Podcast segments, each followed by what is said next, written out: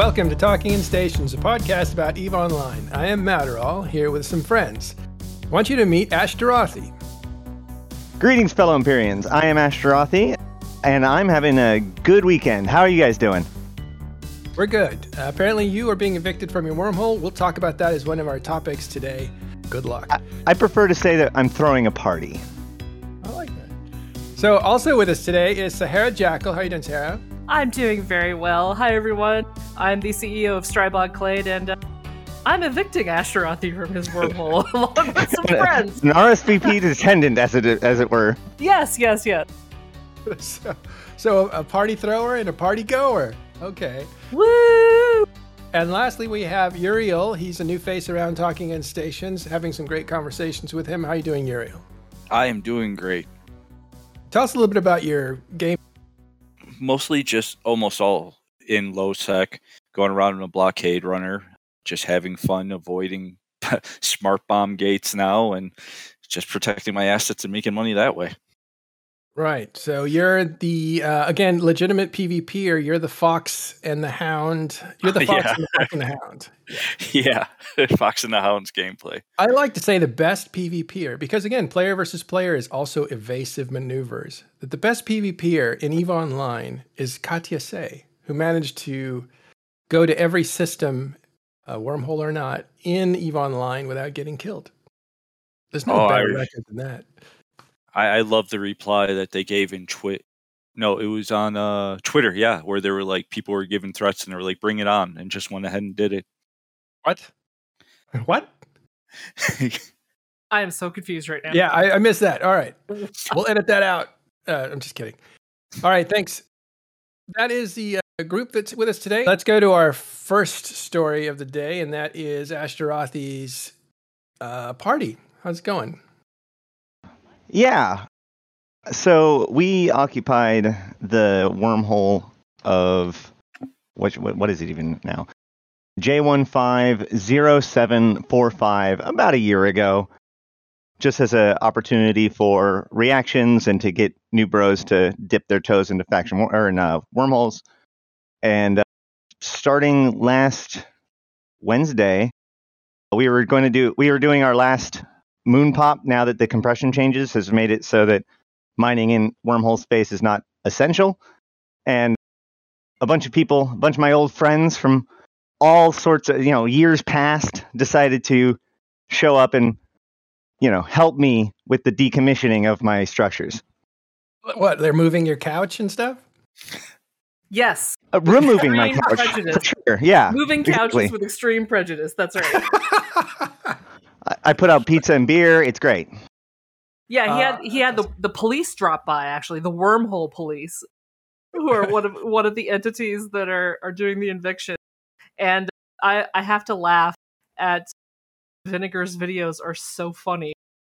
Is the wormhole police and, and RPing the whole police department. And I was told I was told now, you know, I'm just just going on what, you know, police authorities tell me from the wormhole police, that there was an unpaid littering fine and that was what got them involved in all of this. Apparently, they littered a bunch of structures in a wormhole. oh, it's all those space No, gloves so- Right. So the supposed littering, by the way, was that during invasions there was an MTU that was left out, and they found it. Oh, oh, see, that's how they get you. That's how they get Yeah, I don't recognize their authority though, so you. That's one fine. of those. We are one of those sovereign citizen guys, right? No, it's just their authority is is not recognized by anywhere. The- the- All of the things that they cite are complete bogus. It's fine. All right. All right, Ash. I mean, you're putting a good face on it, but basically, your wormhole uh, explorations, your station there is being attacked and is going to be removed by enemies of yours, including Right. uh, Strybog, which Sahara is from. Strybog, Wormhole Police, Caldari Militia, and Amarr Militia. All right, these are guys. oh, These are guys that grouped up because they specifically don't like you. Right. Well, so Gosh, Uh, if you some remember, there crap were- when you say that, but yeah, I know. like, yeah, well, basically. that's so kinda about six months ago, if you remember, there was the big betrayal where people like stole all of uh, COE stuff. Well, they have continued to have a thing about it, and so I believe that, that there's been some coordination between the different people that they know don't like me. Well, yeah, the coordination is um hey, have you been you don't like Ashterothi, right? No, I don't like Ashterothi. Well, let's go beat him up in his wormhole, right? Yeah, let's go do that. That that's the coordination there. It's like an old it's an old school, good old fashioned Eve grudge match. But his name has Maybe come up. rally is a good word instead. Oh, what? Has his name come up as the target, or is it? Oh yeah. Oh no, must- no. be- is- he's the common denominator, right? Oh Like- yeah, the absolute absolute common denominator. So our I, I call us I jokingly refer to us as the plaintiffs coalition, and uh, Wow. we we all have a we're we're, we're uh, taking him to court on on uh, matters court. of in, yeah space court right Space And court. in Eve Online space court is settled through guns guns and missiles and and lasers so yeah but the coalition I mean obviously Cal Mill and Amarr Mill I mean Ashterothi's natural enemy right? Due to his Yeah. you know his leadership of Aideron Robotics major player in the in the Gallente militia always has been so natural enemies are showing up because hey why not? You know this is an extension of faction warfare it just happens to be in in wormhole space. But then there's you know other groups wormhole police as well which are like i say you know littering fine there too but and strybog clade and other members of Pochven group so our beef just to just that's the one that i know the most about our beef is that back in the invasions ashterothi and to his credit was a major organizer of the Triglavian, pro Triglavian factions back in 2020. And he founded Kybernauts Clade, which still exists today. But the beef that, that Kybernauts have is that the idea was that we would contribute the loot that we got from from pushing systems. And in general, the practice was to turn that over to Ashterothi, and the promise was we'll turn this into SRP or make make sure people get paid, you know, distributed equally and uh, that this is this actually predates my time for the most part in the in the Kybernaut scene, but the allegation is among the plaintiffs that Ashterothi took all that money that everyone handed to him in the Kybernauts and did not pay SRP and embezzled all that money. Mm. So there's three points to that. First of all, I'm still friends with Kybernauts, including the Kybernauts CEO, so that's a little bit confusing. Second of all, I didn't actually found the Kybernauts. The current Kybernaut CEO founded it and then asked me to be in that position for during invasions. Fair enough. Yeah, Opus. And thirdly, I actually so what actually happened was just prior to invasions, a friend of mine who was a whale quit the game and gave me 150 billion ISK. So I used that ISK to to buy all of the stuff. So at, at, after every invasion, they would contract me all of the stuff for a price, and I would just pay them that price. All of the FCs or you know whoever the FCs were, and I was coordinating with them. As far as the S- RSRP goes, I, what I was trying to do was provide free ships for everybody as a way of d- taking care of it. Ultimately, people didn't want to use it, so I just gave the free ships to the FC and got out of the way. I was AFK a lot, so I don't understand the whole like stealing ISK thing because I literally gave up 50 billion ISK during that time. But people like to say these things. Creative I hate- accounts. Creative accounts. I hate to be that guy, but do you have the receipts? Uh, I mean, I could go back through it if you, uh, but Well, that, that that apparently is the other the other part because it's not just the you know the Kybernauts. There's also a number of ex Malro directors from Convocation of Empyreans who are also part of this coalition and and you know organized it now affiliated with Wormhole Police and other groups that have a, a major have a major beef that you know money was going missing from Convocation of Empyreans. There was a lack of transparency and in accounting, etc., and uh, have some very very strongly felt grudge now against Ashterothi and the current convocation of Empyrean's leadership. so this Now, one actually that one- ticks me off. Go ahead. This one actually ticks me off because they're fucking liars. Oh, all right? wait. Whoa. All right, go ahead. Go ahead. Ooh. Sorry. No, they are absolutely liars. They're accusing me of stealing from Convocation of Empyreans when they're the ones that stole the ISK, and now they're trying to claim that it's me. I have my evidence. I'm still with the Convocation of Empyreans and giving up my ISK to replace the shit that they stole. All right. That's uh, Acceptable. what's the th- is there more more allegations? I think I think that's it. Pretty much settles the four teams. yeah, we're we're uh, Th- This is an So this- anti-embezzlement action under Title 18 of the of the uh, Eve Space Code. There was another strange uh, argument that was made to me yesterday, the day before, which is that Cal Mills upset at me for working with Snuff, which I found really funny because just the idea of me working with Snuff was really funny. It's it's almost you uh, not fighting. Uh, what is it? You not holding snuff back because they kind of have their way. You just kind of Well, so okay, basically, like back in the day, I'm not going to go into the whole history of faction warfare, but our draw for a long time was very close allies, if not an alt corp of Snuff, and our draw was in faction warfare. So there's always been a relationship between Gallente militia and faction warfare. But the idea that like the Gallente militia, uh, militia are sometimes working with Snuff to this day is my fault is absolutely mind-boggling. Well, I, I'm I'm having a hard time keeping up here. So so there there was there there definitely no relationship with Snuff, but there's been a long time relationship with Snuff. Like Gal yeah. Has had a what is relationship with going Snuff. I Okay. personally have been Gallente militia. Gallente militia. Oh, and Okay, harassed by. Snuff for a long time. I have been they have been they've had a friendship with Snuff in spite of me, not because of me. oh, okay. So he's not the linchpin of it, but he belonged to the group that was working with Snuff. And I remember those days. That was about three years ago, wasn't it? Well, uh, from my understanding, they're like they've started working together again because Gal Mill's on the back foot. But Hmm. again, I've been mostly out of the picture there. Yeah. And I think Snuff was working with CVA. This is really interesting who Snuff works with, actually. Uh, Well, I think it's fair to say that Snuff works with anybody that provides content, right? Because they're all about content, and I find I actually find that respectable. Now they make a lot of people mad, but you know they're they're really just all about the spaceship explosion. uh, they're literally sandcast kickers, uh, sandcastle kickers, I guess. but okay, so you're you're wrapped up in this, Ash. The reason I wanted to ask that question and get it out there is because you're the common denominator in why people coming to attack, but you're also a very well-known Eve Online personality because you did a lot of podcasts before with what is it, low drag and or high drag. Yeah, and also of course you were the lead host on Hydrostatic Podcast, one of the best podcasts in Eve's history. And then you've just been around, just around doing your stuff on your channel and that sort of stuff. So, Right. What- My major focus is on uh, maximizing player with Eve, uh, players' engagement with Eve Online and putting Eve into context for people. So, you know, when things happen, I tell people the, I talk about the history and what I think might be the broader implications of something. And the embezzlement just comes af- naturally as a part of that, right? I okay. So let, me, let me ask every, let me ask everybody a question. Let me ask everybody a question.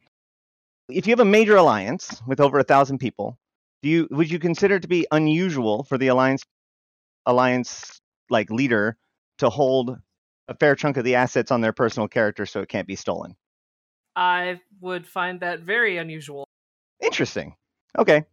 But that was I I mean, mean that's ultimately the accusation, but I would argue that the fact that all of it immediately got stolen was a really good indicator that I was right.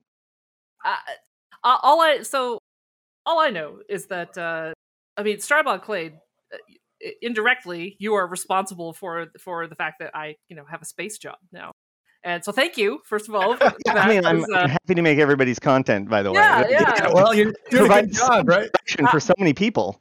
yeah, This our, our, goal. our alliance formed out of anger over over what happened with Kybernauts and the you know misappropriation of funds. So there were three people who were who were in Kybernauts and who got quite upset about this.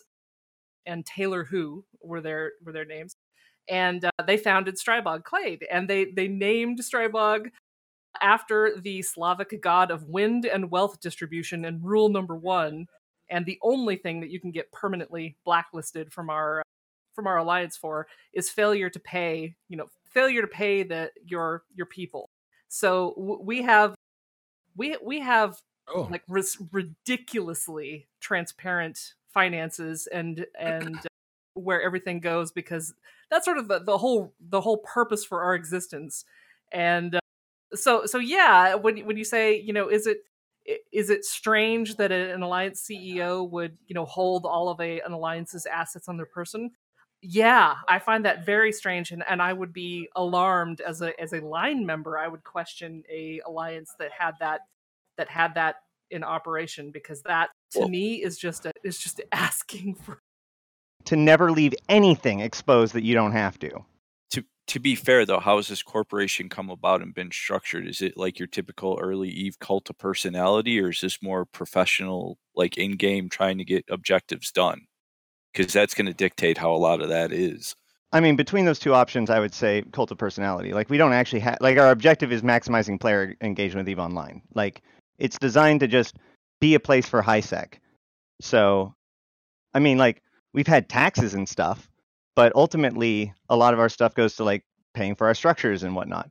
So, building up our BPO library, you know, the stuff that got stolen.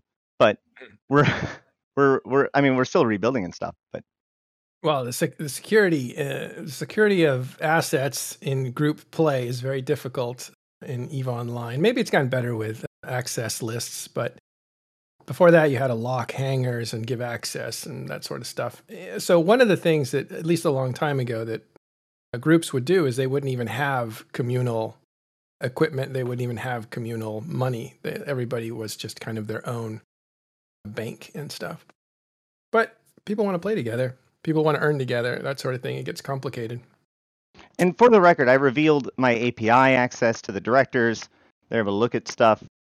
Uh, The issue was is that I was being accused of like not being able to account for every single penny when in fact nobody else had to contribute anything and I was, you know, funding everything. The concern was that there wouldn't be enough funding, you know, a lot of pearl cl- clutching. And ultimately I said, you know, the reason why I I have the my chunk of the stuff, you know, the operational money is out there in the corporation. There's like 90 billion isk worth of stuff within the corporation. I know that because that's how much got stolen. But like the rest of it, I can assure you it's it's there, and I showed people the numbers. But they, my, I my theory is that they already had made the decision of what they wanted to do, Yep. and what they were That's trying I to do is get me to expose more stuff. Oh. Oh, okay. Well, that's even uh, sneakier than I thought. I figure they need a reason to do something, and this is this is part of it. You're, but I, I like it. I mean, that's this this part of what Eve Online is. It's narratives, narratives to uh, make things happen. Oh yeah, this is the best thing. Like, who Yeah. doesn't love a good old fashioned grudge match? I mean, to let, make it let's even more honest. confusing, by the way, the person in Yeah. the chat that's currently talking smack, he also, of all the people, he was the one that got accused of embezzling money out because he was running the uh, the wrecking machine project. So it seems a little bit odd. Yeah, they're piling on. But okay, so those are the reasons, and and you know there's like there's a lot of there's a lot of fun to it, but there's also a lot of there's a narrative to it, a story, and some actual grudges. I love the Strybog is transparent and abhorrent, you know, hoarding of wealth, that sort of thing, and so that's part of your motivation. That's great. That's right. We we firmly believe in fully automated luxury gay space communism in uh, in Parchment, and uh, we are strong believers in that. And we, we have very strict accountancy accountancy rules and regulations, more so it. than even the, the big three.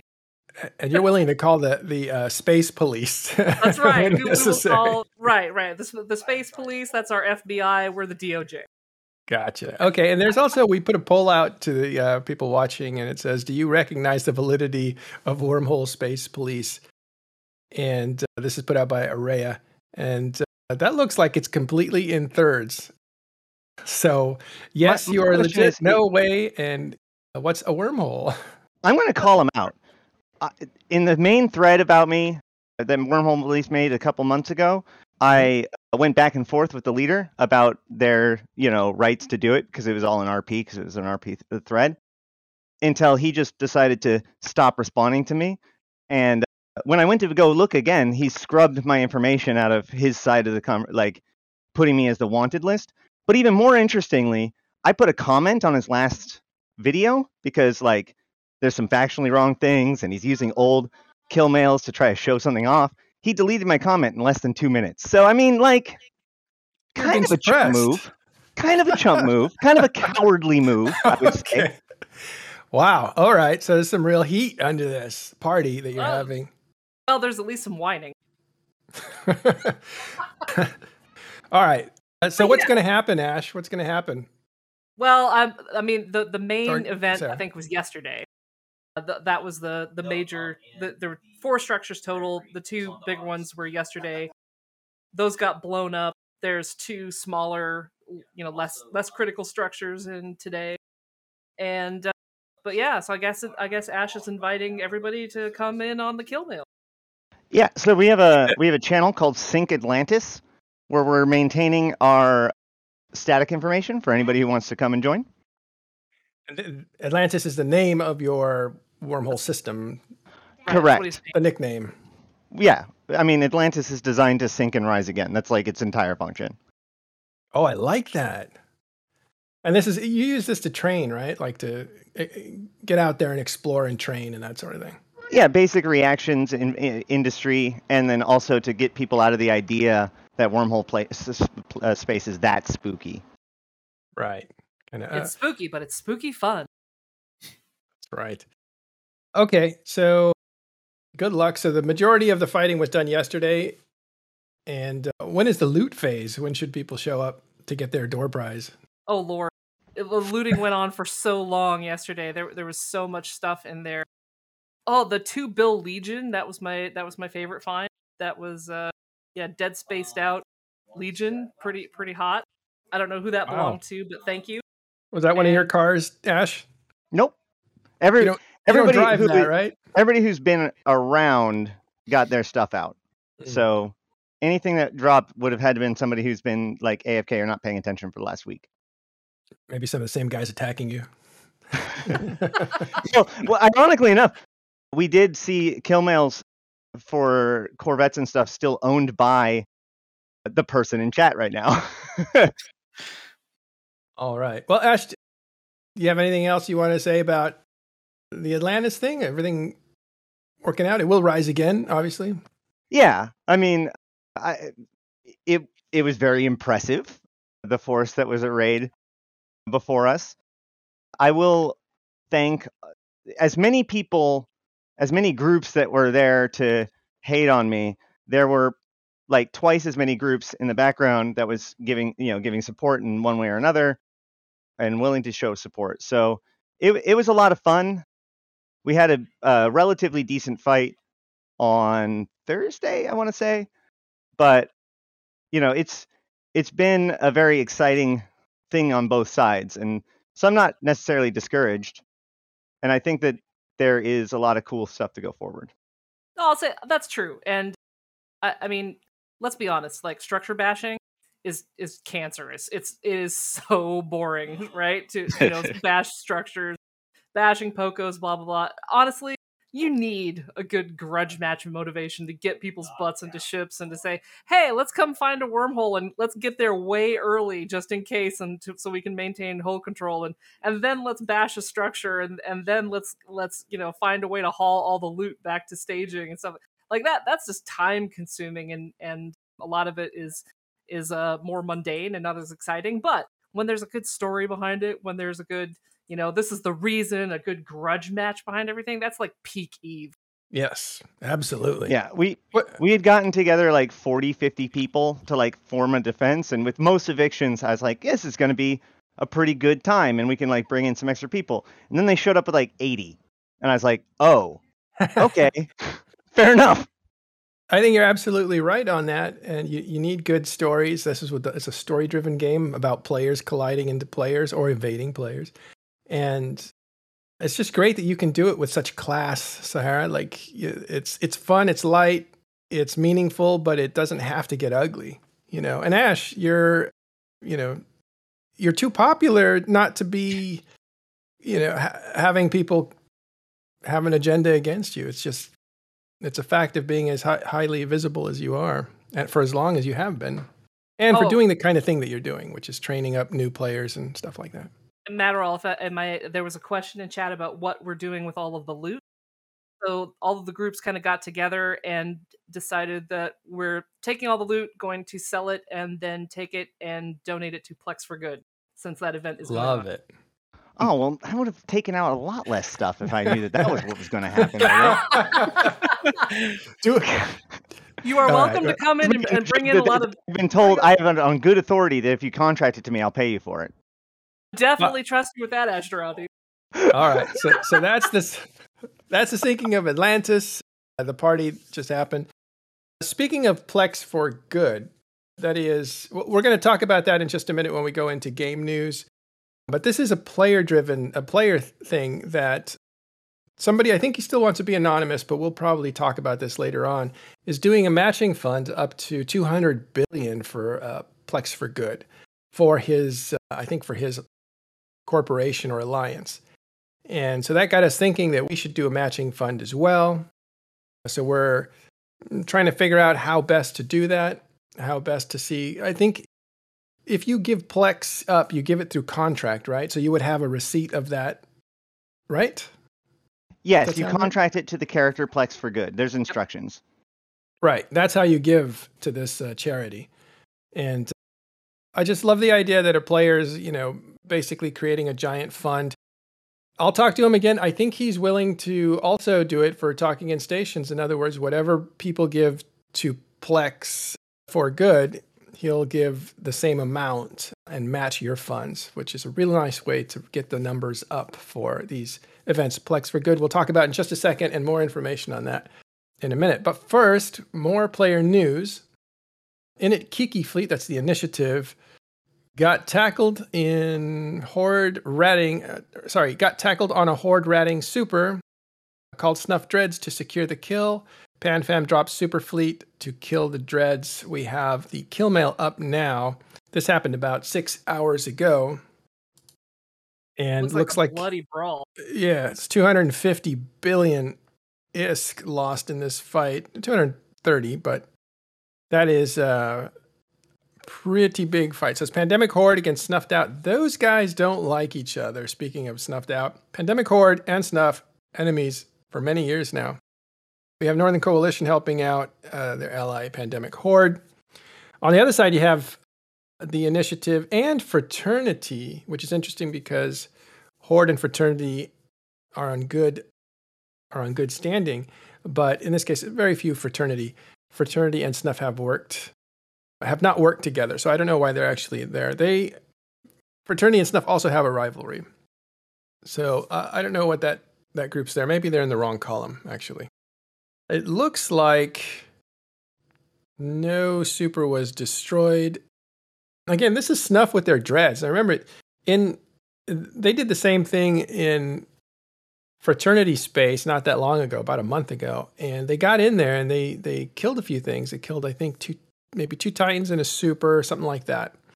But they ended up getting their dreadnought fleet stuck, and that lasted for at least a few weeks. And I don't know how many were killed trying to exit that situation, but here they are again, Snuff with a dread bomb which is a, a big group of dreadnoughts going in and trying to kill uh, big ships.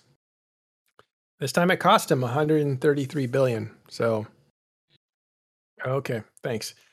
Pandemic Horde did lose a couple Nyxes, so yeah, they uh, looks like Snuff got something out of it. Although I don't know if that's enough to overcome. It's not enough to overcome all the dread losses, but Yeah. I don't think that they're they will be happy with this result for sure. Yeah. Well, maybe this is a sign that the changes coming to industry are easing up people's desire to use dread bombs.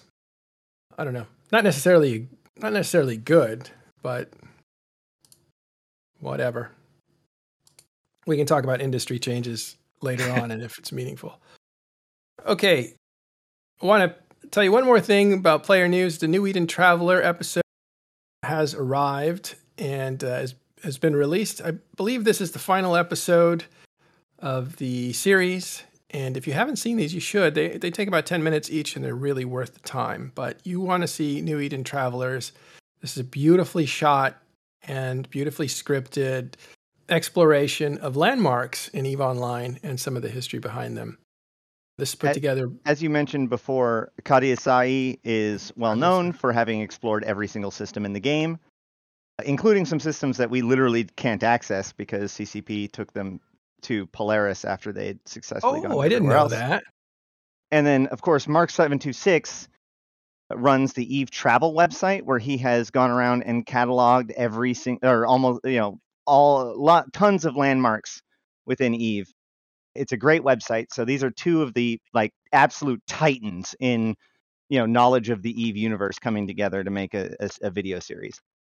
Yeah, exploration and uh, obviously go to that website. It's Eve Travel. Look it up. Uh, Eve, Eve Online, Eve Travel. And, and actually, since, uh, since, I'm pimping it all out, Mark seven two six also does a Eve lore survival guide. I often am asked by people like, Where, "Where's one place where I can find the basics of Eve lore?" If you just go to the Eve Travel, there is a link for his Eve survival guide, which he keeps up to date and basically goes over all of the major factions and what's been going on and all that sort of stuff. Yeah. So those two guys, Katia and Mark, together put together the travel series to take you around to show you uh, different landmarks, and you can travel there too. They tell you how to get there. They show you where it is on the map. Uh, they tell you why it's special. And if uh, you want a companion for that, Mark's website will will give you a list of basically all the landmarks, and he updates them and he gives you their history, and so you find uh, a lot more significance than just uh, what EVE Online as a game provides. So there you go. Check that out. That's New Eden Travelers Inspirations. This is the third episode in the series. I believe it's the final episode. Look at all those, and you can find those on Katia Sae YouTube. It it's also oh, worth noting two more episodes are coming. Not it's not the final episode. Two more episodes are coming. It, it is also worth noting that both of these people, uh, both Katia and Mark Seven Two Six, have their own landmark themselves. Katia Sae's statue is where she first oh, started. Yeah. Mark seven two six has now has his, I think it's like a museum for for Mr. Professor, or and it's got a little docking bay. Like he actually has his own landmark that got added in during That's the last awesome. landmark phase. I didn't know that. That's awesome. Yeah, Katia actually was the first statue made after a player. It's beautiful. It's a beautiful statue. Uh, I think it's actually featured in this one near the end, but I didn't know Mark had uh, yeah, I think I did hear about a museum. I didn't put it together that was Mark. That's great. Yeah, right. Eve Travel Agency. That's what it is. Oh, that's hilarious. Love that. And All yeah, right. I can't remember what system it's in either, but it is like the system that Mark has, you know, declared as being his like home base b- before. So yeah, yeah, that's cool.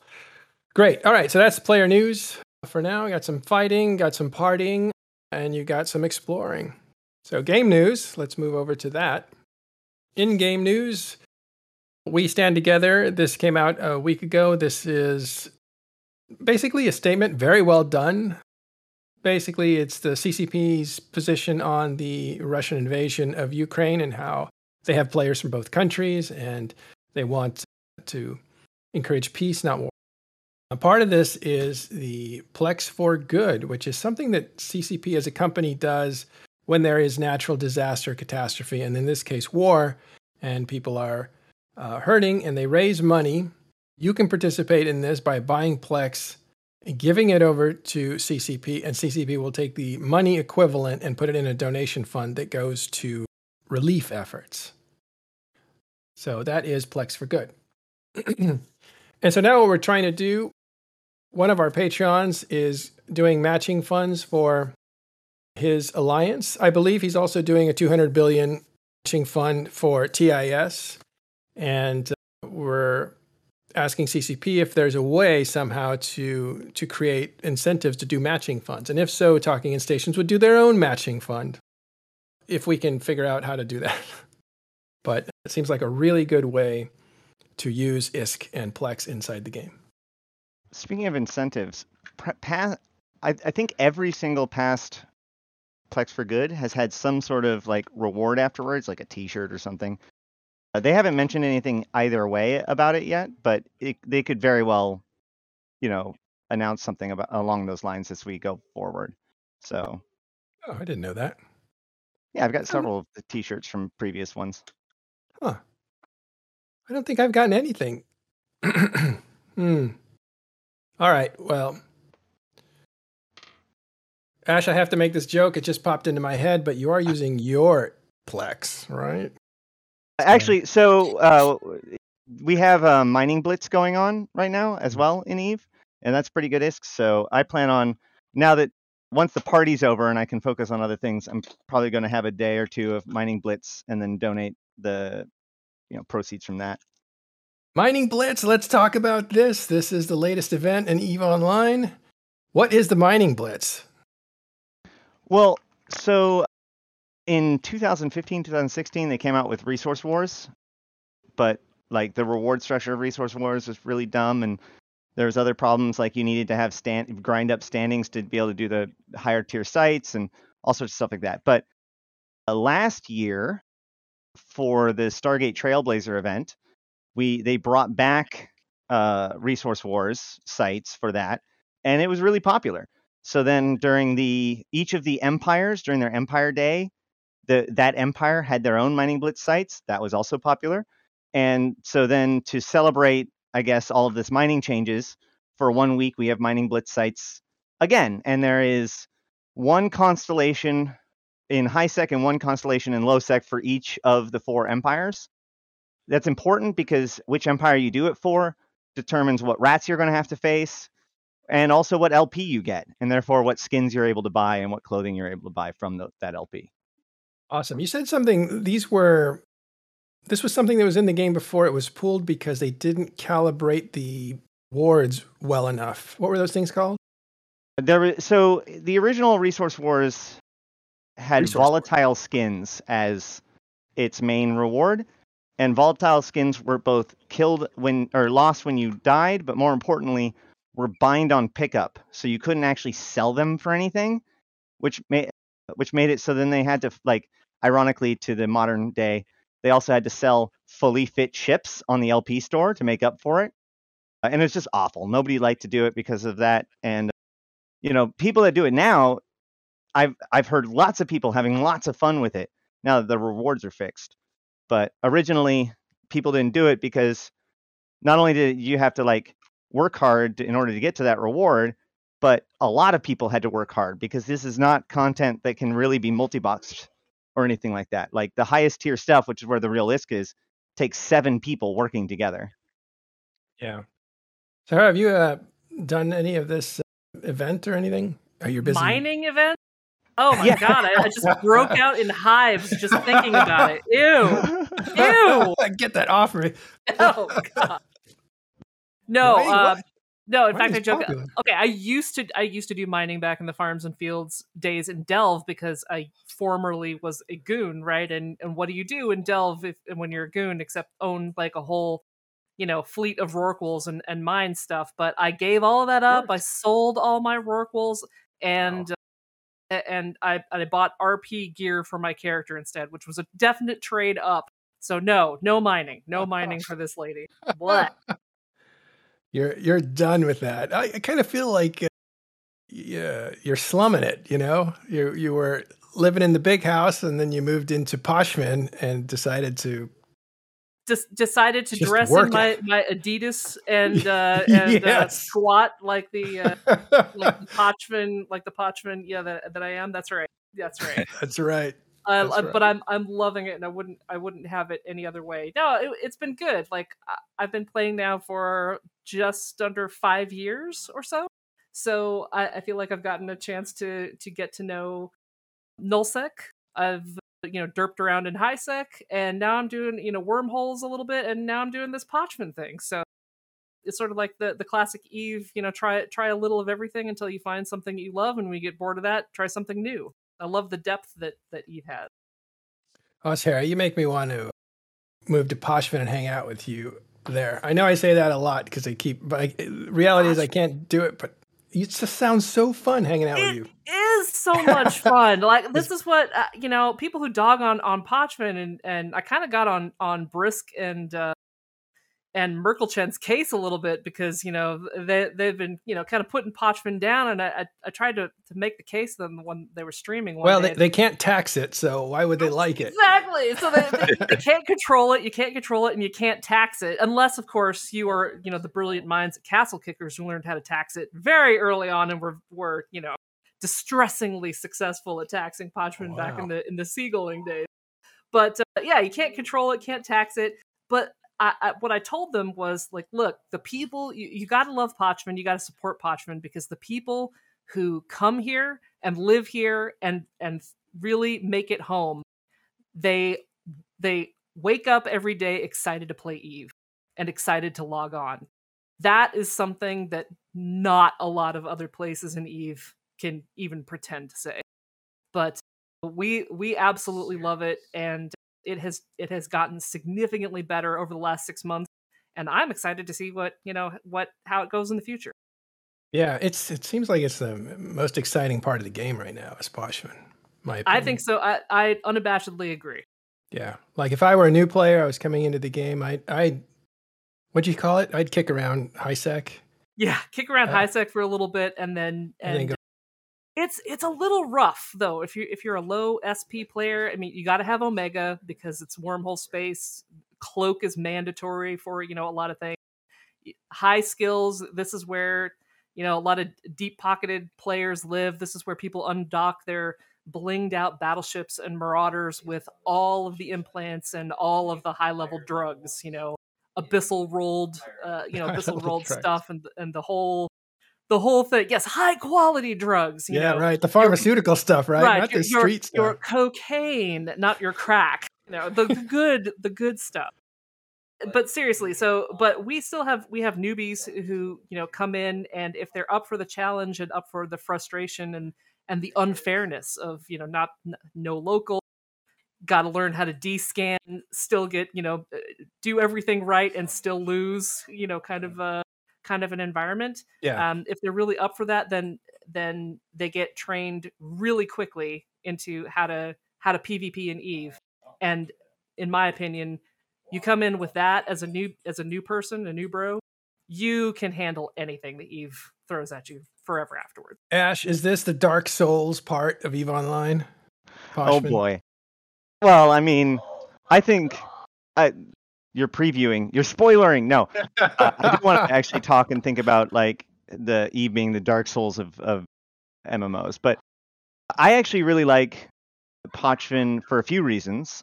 Most of all, that like in order to exist in Pochven, the this most successful thing to do is to go native, right? Like if you think about things, if you live as a Triglavian and you raid out for resources and bring it in and you extirpate all of the intruders of Tepachvin, like you are be- being a Kybernaut. You're being pro Triglavian. Like it, it's it's a very interesting uh, thing because like the Triglavians have this whole like glorification of the fit, mortification of the unfit, you know, proving survival of the fittest sort of mentality. And Pochven reflects that mechanically so well. I think it's really, really clever. yep that's true All right. Okay, so this is the mining event, though. Uh, let's go back to that. And CCP is pushing mining because they've made some changes to mining and they want people to get out there and participate in mining and seeing what it's like. We've talked plenty about the changes as they progress with uh, CSM member Kenneth, who was uh, walking us through a lot of the changes and explaining them. Kenneth and Artemis did an explainer video, or Kenneth and some friends, about what was in the patch notes. And you can check that out. That was a couple episodes ago. And let's go through that real quick. What what were some of the big takeaways for you guys on the patch notes? Did you guys even There's the Even compression though- changes. That was the big one. But you also see the it's it's been an interesting little rollout of a patch. You know, the there's a lot of confusion, especially in the first few days. On the first day, very little was actually seeded, right? So none of the blueprints. The only blueprint that was seeded was, I think, the industrial core for the porpoise, and none of the skill books were seeded. And then on day two, the BPOs were seeded, but the skill books still weren't. And that actually got my attention because it doesn't actually say that the skill books would be seeded, and the skill books were actually available earlier in the during the previous event that just led up to this, where if you brought or data fragments to or facilities in nullsec, you could get these compression skill books early. And so suddenly people needed these skill books, but they weren't available anymore. So the people that did do that, they they had a captured market for about two or three days. Yeah. From my understanding, that now the skill skill books are available, but I don't know the details of what it takes to get them now.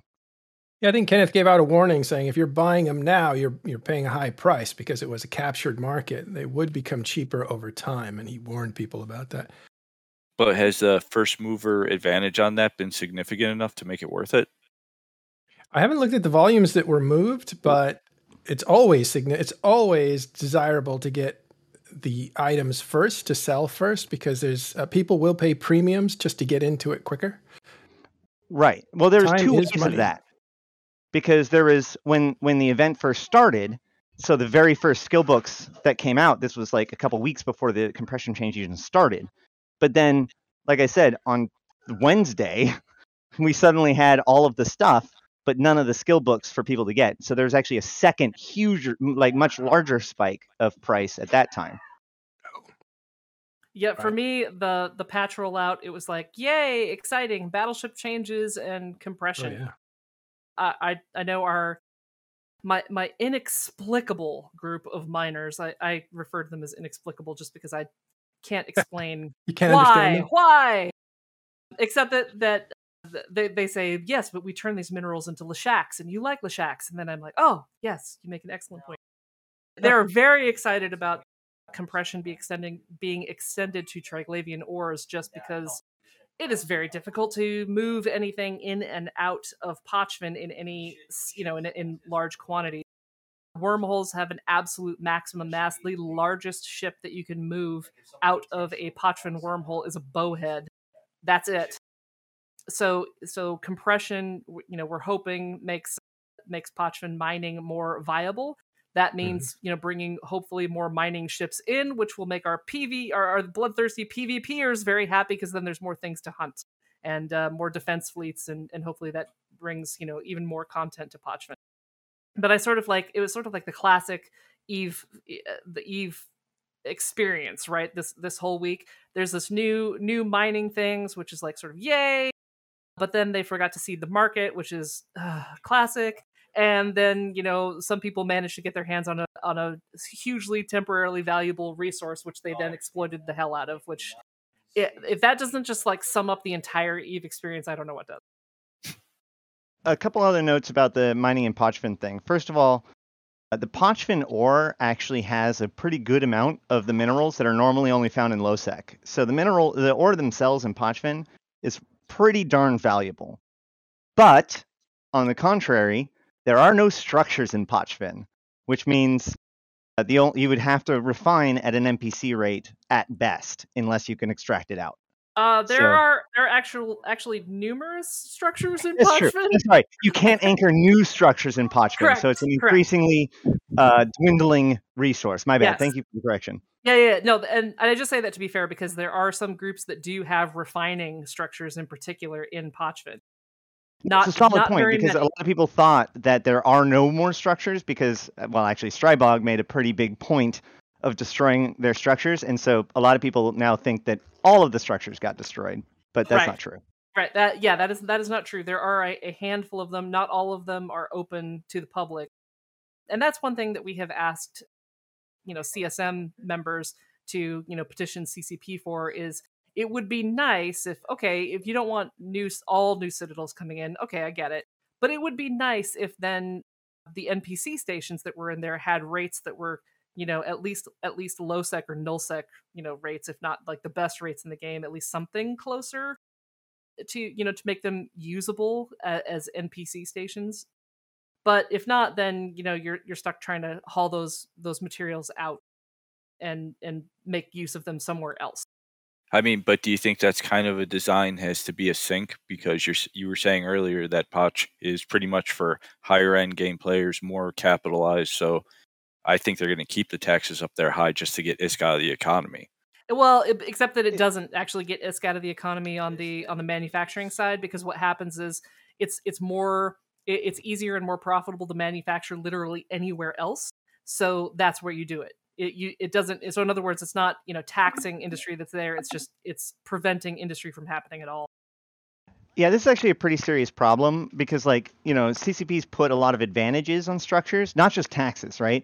So without without player clone base, you no longer can get the whole like I can switch my clone without triggering the timer thing. Without Yep. refining sections, then your refinement is like 20% less effective or or more, depending on how you set up your refinement thing. With your industry thing, everything costs a bunch more and takes more time depending on what kind of rig you have. So this is actually something that's been brought up a lot, and I agree with, which is that they need to. This is it, it's been a problem before, but this really brings it into focus that there needs to be a standings based stuff more in in structures such that if you were really high standings with the owner of the structures you get you know close to the same as a player structure because uh, you know that way you know if you want people to go full native that's that would be what it would take. And and that would reward everybody who has put in you know the time and effort into grinding those standings which is not a you know especially when you get up into the above you know five and six on you know some of us are, are getting close to or have actually hit 9.99 or 10 Oh. triglavian standings eh, you know over the course of a year and a half. So but that would be that would be a significant reward for the natives of Pochven who have very very high standings with with the Triglavians and and it would be nice if CCP would do the same thing you know for Edencom for example if there was some benefit to having high Edencom standings somewhere yeah i think that this could be applied to all npc stations because there are people that want to you know like I, I i hear this all the time where people feel like they have to then progress into player structures but they wanted to like they want to invest into like one of the corporations or one of the factions and all that sort of stuff. And so like having people be able to work really hard as an individual to gain the same benefits that that groups get through structures i think would be totally fair All right. So if you want to get into mining quickly, CCP with this latest pack that they're selling, the Retriever, it's actually they're called the Prospector. Oh my god! Oh, but actually, before we jump into that, I do want to actually say one last thing about the mining event. Yeah. Which is that uh, the most effective mining ship to use in the mining event is actually the Porpoise or the Endurance, which are both expedition frigates. And the good news is that CCP actually gives you an expert system on day one that gives everybody, even alphas, the ability to fly the Porpoise and the the other one, not the Porpoise, but the uh, Prospect. My bad, the Yeah. Prospect and the uh, Endurance. So- Uh, yeah, so you can get it. Everybody can get involved and do uh, do a good job in the mining event, but also, I mean, this is a good opportunity to have to play around with these T2 ships. This is one of the really good, valuable uses of expert systems, in my opinion, where CCP can have a challenge that bit kind of requires a specific kind of ship, but then also temporarily allow everybody to use that ship to give even alphas an ability to play with some of these more uh, powerful ships. A good example of, of this was like during the Grand Prix, they let everybody have interceptors. I remember that. They want people to get involved. and I heard that if you give your ore to Ashterothi he will double it He'll put Just- it in. He'll put it in a hangar and save it to pay you guys Right, back little right, by right. Little. heard it here first. because people come and go. Of all of the accusations I've ever heard about me, by the way, my favorite is I got told that I force people to gank in a Mar so that way I can pay my miners for their ore. I always thought that was amazing. that's pretty fun Yeah, that, that's- that's, that sounds that sounds pretty amusing This, yeah. My my like favorite recruiting. criticism came from you know noted noted eve unique personality Xenuria who said that who said that strybog clade is the phylactery for my self-destructive tendencies which i thought was like the most amazing criticism that i've ever heard and it also has spawned like a month of phylactery memes and my official title in in game and is now lich queen of Pochven which uh, we have just embraced we have embraced the meme so if you see if you see a ship flying around that's named phylactery that's me He's got away with words. he he he truly does he truly Yeah. You cannot Yeah. kill that which is dead. yes i will live forever in a phylactery as a lich well i mean i'm already a lawyer in real life so uh, is a lich really that that much You're of a stretch i don't think You're already so. undead, right? Exactly. I Yeah. traded in my soul at the first day when I enrolled into law school. Like, what? I mean, let's just go full undead at this point. Why not? Right. Yeah. All right. So, uh, mining events going on. CCP wants to get more players involved. They created a prospector pack, which you can pick up for $25 US. I don't know what it is in other countries.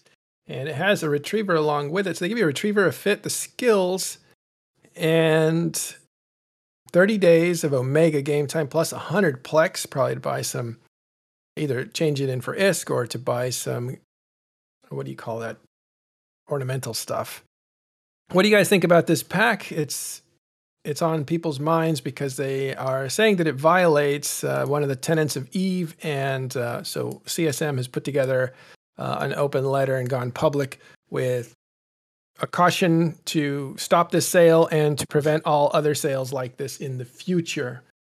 Now let's go around the board. This is what Uriel's here for, but but first we're going to start with Sahara, who who has the perspective on um, what it is that is troubling about this pack. Yeah. So yeah, thank you. I my first reaction was that I found it troubling, but also not surprising. And I do think that this is this is CCP sort of crossing a line that doesn't feel like it has been crossed before. For you know, and, and I'm speaking as someone who has only only been playing this game for five years, which makes me, you know, pretty Junior. much a newbie compared to you know compared to most other you know long term Eve players that have been playing much much longer.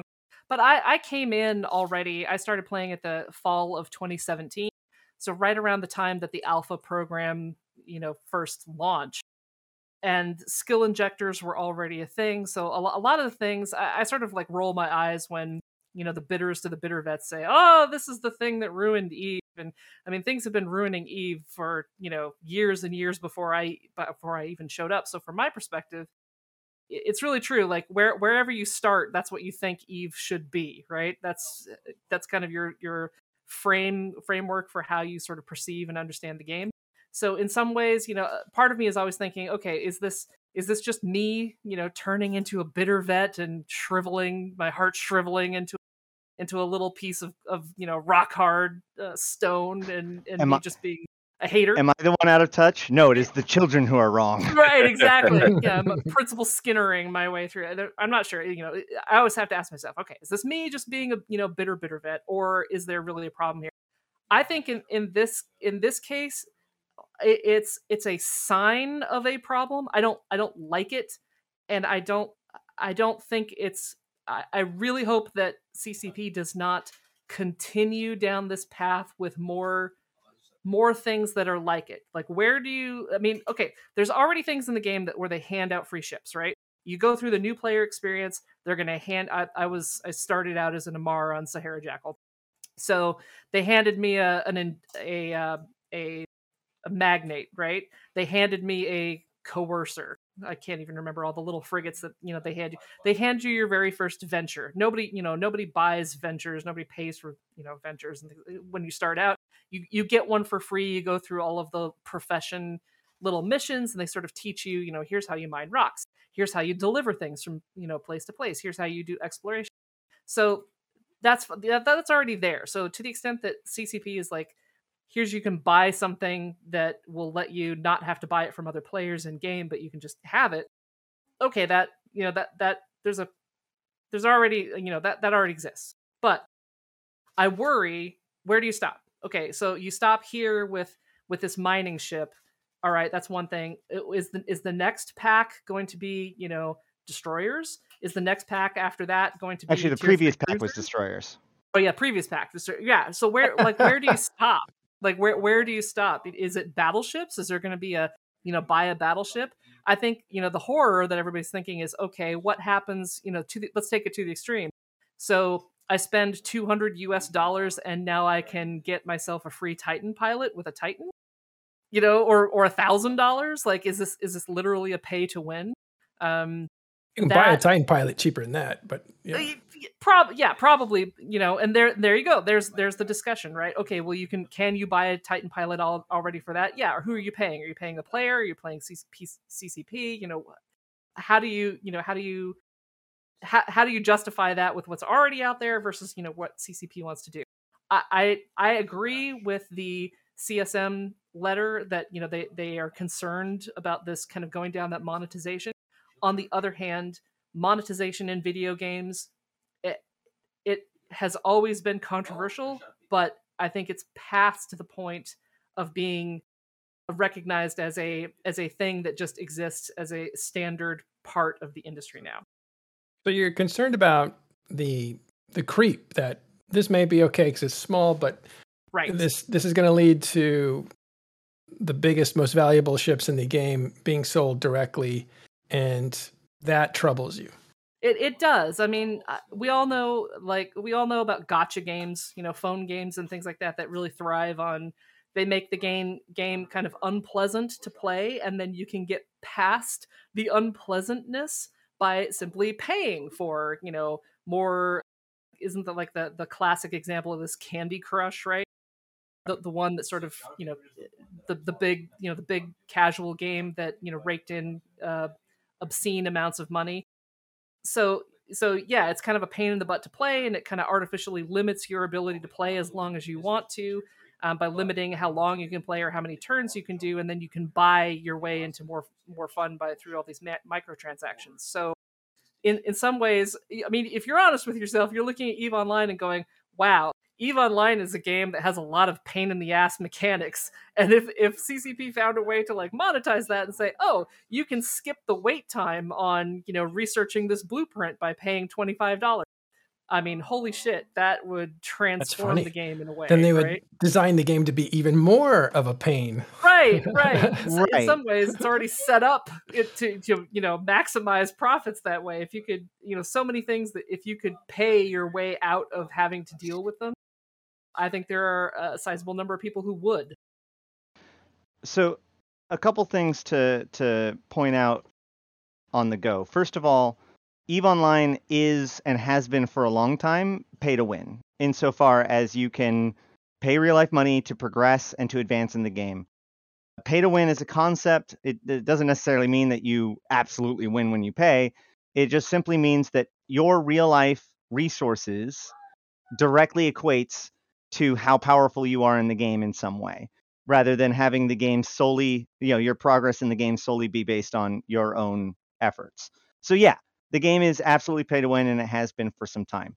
The other thing to think about is the fact that game development is extremely expensive and it's only become more expensive over time and to the point where but at the same time the player base has refused to increase like how much they're willing to pay for a game, which creates this interesting problem in game design where uh, they need to figure out a way to allow those who are willing to spend a lot of money to augment the people who aren't, i.e., whales. And so, in a free to play game, strictly free to play game, in which everything is accessible no matter what, uh, even when you're free, you get an interesting or you get a problem where it is incentivized for the developers to put arbitrary blockers in your place such that they can then sell you the solution to those problems. EVE Online has a minor protection against that in the fact that EVE Online is still predominantly a subscription based game with a robust trial system. As long as it remains a, a, a subscription based game, then it, it is in CCP's investment to to make sure that people remain in the game and continue to pay their sub. Uh, I mean, it, it's in their interest. That's what they're in. That's what they're. You said investment. That's all. Yeah, you're right. You're right. They're you get their motivation. Their It's in their interest. Yeah. Okay.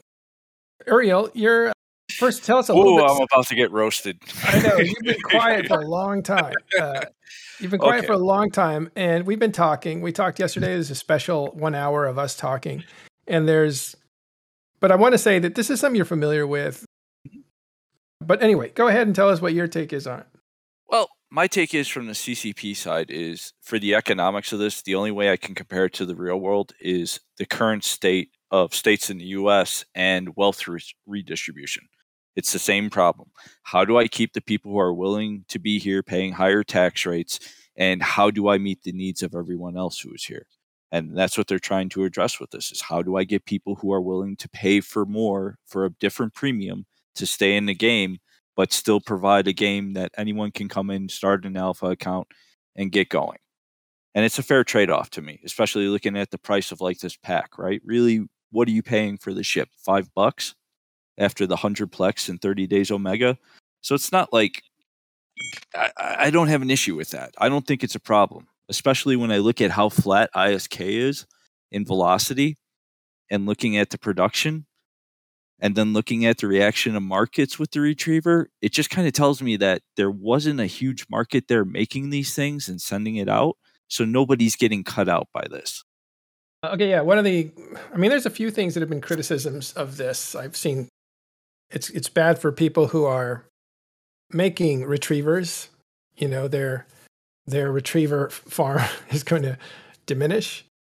That it cuts out game loops. That the player made economy is a, a fundamental thing in Eve Online, which it is, but it's not ever been a player made economy fully.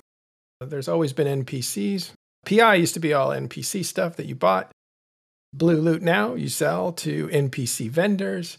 And so most of the economy is player made, but I think they've been, I don't know, chiseling away at that.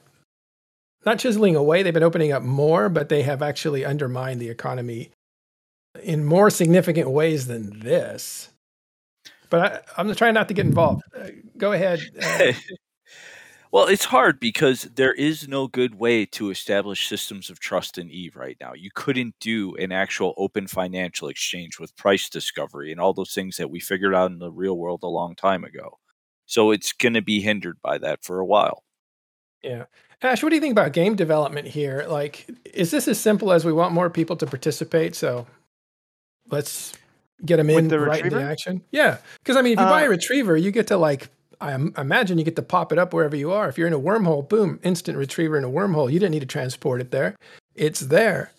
Like there's some there's some magic here, but it will get you into a retriever in a wormhole mining like pretty quickly.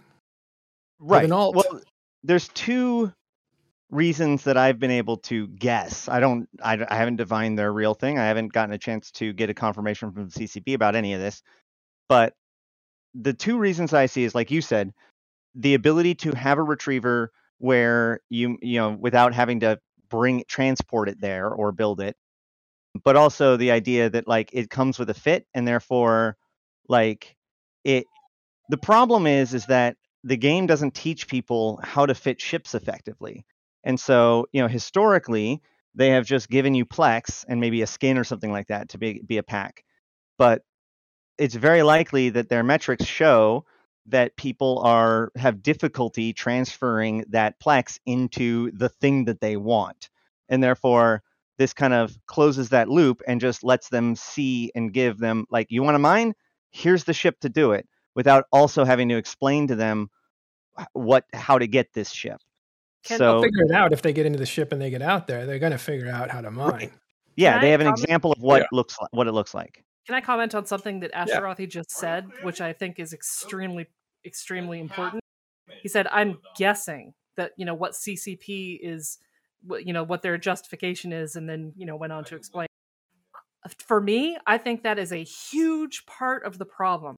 We are all guessing what CCP was thinking when they decided to make this available, and we have no idea whether we're right or not. So I what I see is so a lot of people who are quite you know anti CCP or I I maybe not anti CCP but very skeptical of CCP, ascribing a lot of very Motivation. hostile intentions and motivations behind them. Oh, this is a straight yeah. money grab. Oh, this is ruining the game. Oh, they're killing the cash game. Whatever. Well, those are all trigger words, aren't they? Right, hmm. right. Yeah. And then and then you know CCP apologists, and I don't mean that in any pejorative way. I mean that in you know the sense of apologia. You know the actual you know apologist who who say, well, this is what they could be thinking, or they or they they may have had you know metrics that said this. I don't know if they had metrics there or not.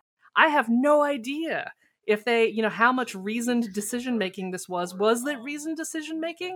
What would be really helpful is for a community manager or somebody to to have, you know, paper this for the community and say, look, here's what we did. We made this decision because we think this will do X. Do you really think that will help? I, I think it will because lack of communication. Would that convince you? Do you think it would convince critics? It would. I don't know if it would convince or not, but it would at least indicate that somebody in CCP was thinking about the consequences of their actions. And since that is a major c- bone of contention in this whole thing that would solve at least one problem. Now you can argue about it on the merits, but it takes away that that whole CCP is a brain dead company that doesn't know what it's doing and is ruining the game argument, right? Just I I don't think you take it away. homework. I don't I think don't you take that either. away. in absence of an official explanation, people can just project whatever they want. Now, if they give an official pro- uh, it's explanation, dismissed. It's yeah, they could they could easily just say, "Oh, CCP's lying," but that's a different argument. You get what I'm saying? Yeah, I do. Well, I mean, if we get to the core of it, right? They want to make a change. Change comes with pain and confusion and uncertainty. And that's what just happened. A change happened, and people are going to react that way no matter how you try to reply with, to it, no matter how you try to explain it. Right. I, all I know is that, eh, and it, this is for any organization. This is for your real life, your job, any any organization, you know, recreational or professional that you belong in. An organization that communicates important information to its member constituency in a timely and regular manner is always more trusted than one that does not. And so, to the extent that there is a lack of trust between the player base and CCP, that one of the solutions that they should that they should come up with is more transparency and more communication. Just give us something that indicates somebody out there cares. I get it, but I think in this case, it was kind of undermined with the CSM letter. yeah, I agree. I don't think they could recover and come out with a open front. Hey, here's our reply to this. Why we're doing this? When the CSM took it as a, I, I'm not accusing them of something. I'm just saying what I see it as an attempt to build up political capital to try and get the changes they want. I saw a lot of frustration in that CSM letter from a CSM that is that has indicated they are ready and willing to listen and are interested in what CCP wants to do and keeps getting caught by surprise with changes and policy and and policy updates that were Well, do never you think- even previewed before the Oh, CSM. this is one of two things that would have happened if CSM had been told, this is what we're going to do, this is what we're putting out there. CSM would have said, we advise against that. Right, but in in this case, it sounds to me like CSM wasn't even notified; it just dropped. That happens with a lot of stuff, especially marketing. Although CSM will be meeting with marketing on Tuesday, probably to say, hey, tisk tisk, you know, this this is something that you touched that really you shouldn't have because this, this is what the player concerns are and all that. Now, do you trust CSM to be the ones at the table talking to CCP about this? They're the That's ones to- that, that volunteered to do that job that the player base elected specifically to do that job. So if they, you know, if they aren't doing their job, then we need to replace them. But there are people on that. We, we On can't the replace the CSM. The CSM are baked in. Like, No, no, no, it's we not- can't. We if replace not, them if every not them, year. then who? That's the question. No, we we, We replace we, re- we replace we replace the faces. The seats remain co-opted, though. I mean, CSM is not a democratic system. It's not Well, one it- vote it's- per one person. What? No, no, it is democratic. It's not one vote it's per one person. it's- It's, not one no, but vote it's- per it's- person. I- I'm saying it's democratic to the fault of mob rule. Hmm. no, you actually have 300 votes if you have 300 accounts. It's not one Right, vote. one of the per one of the Oh, okay, I see what criticisms you're that's saying, been yeah. levied in the last two ex- CSMs in particular is the fact that there are in fact individuals that have like the voting power of entire alliances. It's basically a pay to win system if you think about it, right? If you are paying either through Plex or through real money, multiple accounts, you have multiple times the amount of CSM voting power as a Well- person who plays the game with one account. I, I get that, but on the other hand, you also have multiple invested, you know, over one person who only has one account invested. So I mean that that cuts both ways. But Matt, yeah, I see I see your point, Matterall, but I think I I think you're I think that's a too cynical take on the CSM. I, I- think that's too cynical. Honestly, I think the most important Uh, question to ask here is accepted. how many votes does Ash buy with the Plex he got? right. I'll announce it right now. I am not running for the CSM. Yeah, it's charity or CSM. Where are you going to put your money? I know where the good use is. Oh, I'm I'm with I'm with Ash on that one. You could not pay me to be on the CSM. There's no Yeah, I mean, if- freaking if you want to be if you want to be a second layer of quality control, go ahead. You know, I Ugh. would rather do the real job. I get Um, the feeling that CSM or sorry, the CCP knows my feelings on most things r- without me having to be on the CSM. well, I think that's the reason that media talks about this so much. It's what bothers me about this is just how how these are just cause celebs, right? I mean, this this sail sh- this sail this ship sailed a long time ago. This is this is the child of 2011. You wanted the people at the time were writing about you know, we want a game that's not broken. We want a game that has balance and that changes it up on us and that sort of thing. We want more people playing the PvP part of the game. And, uh, you know, let's have more of an arcade game. Let's have less of a sim. You made that decision in 2011, whether you knew it or not. CCP's looked at the realities of the gaming world now, and they're saying, yeah, that's what's competitive. So we'll go in that direction. That's what's going to keep us afloat. Whatever. That's what, again, I'm ascribing what they might be thinking strategically, but mostly the the pressure that players put on the company through media is this is the natural result of that. You want to go arcade? Here it is. Get people in, play the game. You want to go sim? That was left on the table in 2011. That's a whole different thing. Now you're talking about an economy. Now you're talking about relationships and that sort of stuff. And I think, you know, we're way past that. So for me, people getting offended about this kind of makes me laugh, but it also makes me offended by the offense. like, this is not the issue to be fighting about. It seems like it because people tell you it is, but the real issue is that the game is becoming more of an arcane pew pew pew game. Unless you play the game, and then none of this matters. That's that's my new opinion about Eve Online. If you play Eve and you don't listen to any of this media stuff that we do and that other people do, you're gonna have a better life, my opinion. That's what I do. Bliss, right? That's what you do, Uriel, which is one of my new favorite people. That's what Sahara does. She's one of my new favorite people. That's what Ash has done for a long time, although he also does media stuff. All right, well, yeah, yeah. That, that's that's that's where I've I've settled my whole, you know, my piece with with the game. Play the game, enjoy I, the game, play with friends, ignore all this media stuff. I do want to say that the distinction that I think is really important here is the fact that the act of getting a retriever stimulates a whole bunch of other processes, right? Like somebody has to mine the ore, somebody has to get the blueprint from outer ring excavation and Uh, you know research it. Somebody has to use that to build the retriever. Somebody has to get it to market. So by allowing by circumventing that and creating this out of nowhere, I actually don't think that the real issue of it is even necessarily the effect of retrievers on the market or anything like that. It is suppressing act- one type of activity for another type of activity. And that kind of sucks because logistics is just as important of an aspect of the game. And I don't like to see it disrespected.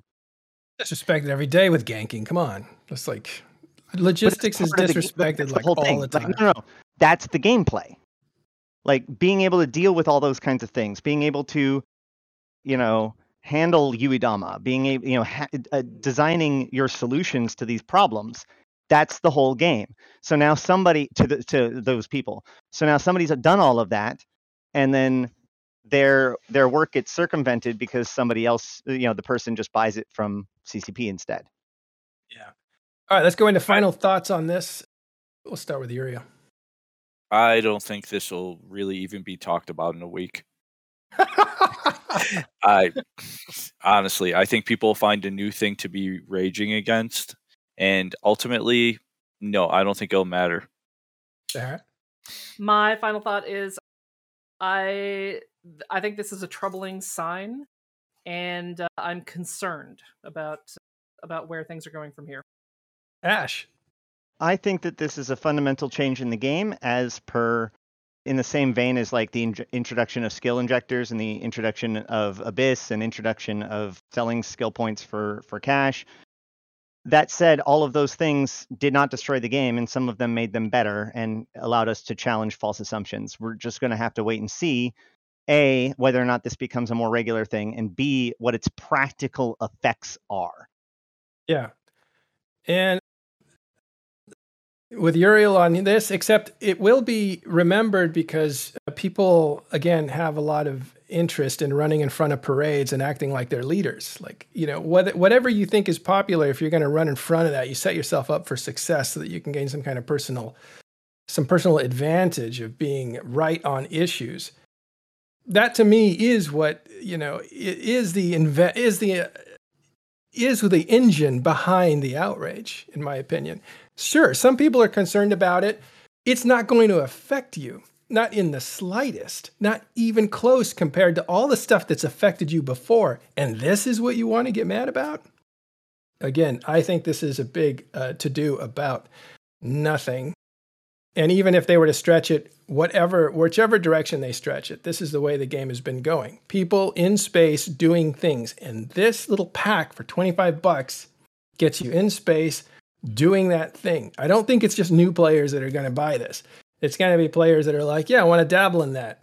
I'm, I'm an older man, which EVE Online players have plenty of. I have more mm-hmm. money than I have time. Just inject me into that gameplay. I don't think it's a win formula. I think that's what it is. And it's not any kind of a principle. I think your principles are total. It's like worrying about if you're wearing gloves in a snowstorm when you're not wearing a jacket or pants or anything else. Like your principle of gloves just going to uh, be meaningless because you haven't really fought the fight, you know, for the soul of the game as a sim. Don't worry about the sim now. You're way past that. This is an arcade game, and you guys want it that way. So there you go. Uh, Did you hear that the uh, CSM is upset that uh, they wanted to manufacture Outrage, but it turns out CCP sold it in their next pack. Five ninety nine. yes. That was a joke. That was a joke, everyone. Every pack comes with one unit of salt. That's, that's, the player. That's the player economy these days. It's it's manufacturing outrage, right? That's how you know that CC is no longer the community manager because that would have absolutely happened. yeah. Player made economy, manufacture outrage at every step. Good lord. Manufactured outrage until CCP decided to sell it for five ninety nine. Yeah, till they till they undercut you and sell it. I love that. All right. That's all that we have today. I want to point out a few things. Two years ago, COVID shut down schools in my area, Los Angeles. And so we're going to look back on not look back, but mention that two years ago we did uh, quarantine and stations. We did episodes talking about COVID when it was first happening, and we did about four or five episodes, three or four. And then we did a, a review last year about this same time. We won't do one this year, but I just want to look back and thank Tiberius and Lula, two people in the medical industry who walked us through a lot of the information that helped a lot of people understand what was going on while it was happening. Those are the shows I'm most proud of in all these uh, years at Talking in Stations, doing shows on a pandemic as it was happening is was just illustrative of what we've put together as a group, you know, with talking in stations and talking to players all over the world. Two is the other anniversary it's happening today, that was the anniversary today, is this is six years of talking in stations. So we've been at this for six years. I want to thank uh, my good friend Dirk McGurk. I want to thank Caleb. I want to thank Ashterothi. These are the original guys that give me the juice to do these things. And I also want to thank the backbone of TIS as it continues will be Artemis, who's engineering today. So, six years of talking in stations. I want to thank everybody that's ever been on Talking in Stations for putting together and bringing their best, bringing their content, you know, what they know about EVE Online. It's, uh, it's been an amazing run at six years. For me, this will be my last show as host of Talking in Stations. This is being handed over to Rain, who will take over as Talking in Stations center seat. She will be the creative control and uh, Artemis will continue as CEO and overall caretaker of the entire operation. I'm going to disappear for a while. I will be playing EVE Online. I will be, as I always have. I, my cat's interrupting my soliloquy. And I will be around playing the game and actually enjoying uh, the game and probably not listening to the media as much as I did before. But I want to thank everybody who's ever watched Talking in Stations, especially our Patreons who did more than watch us. They actually supported us and kept us motivated and bought us equipment.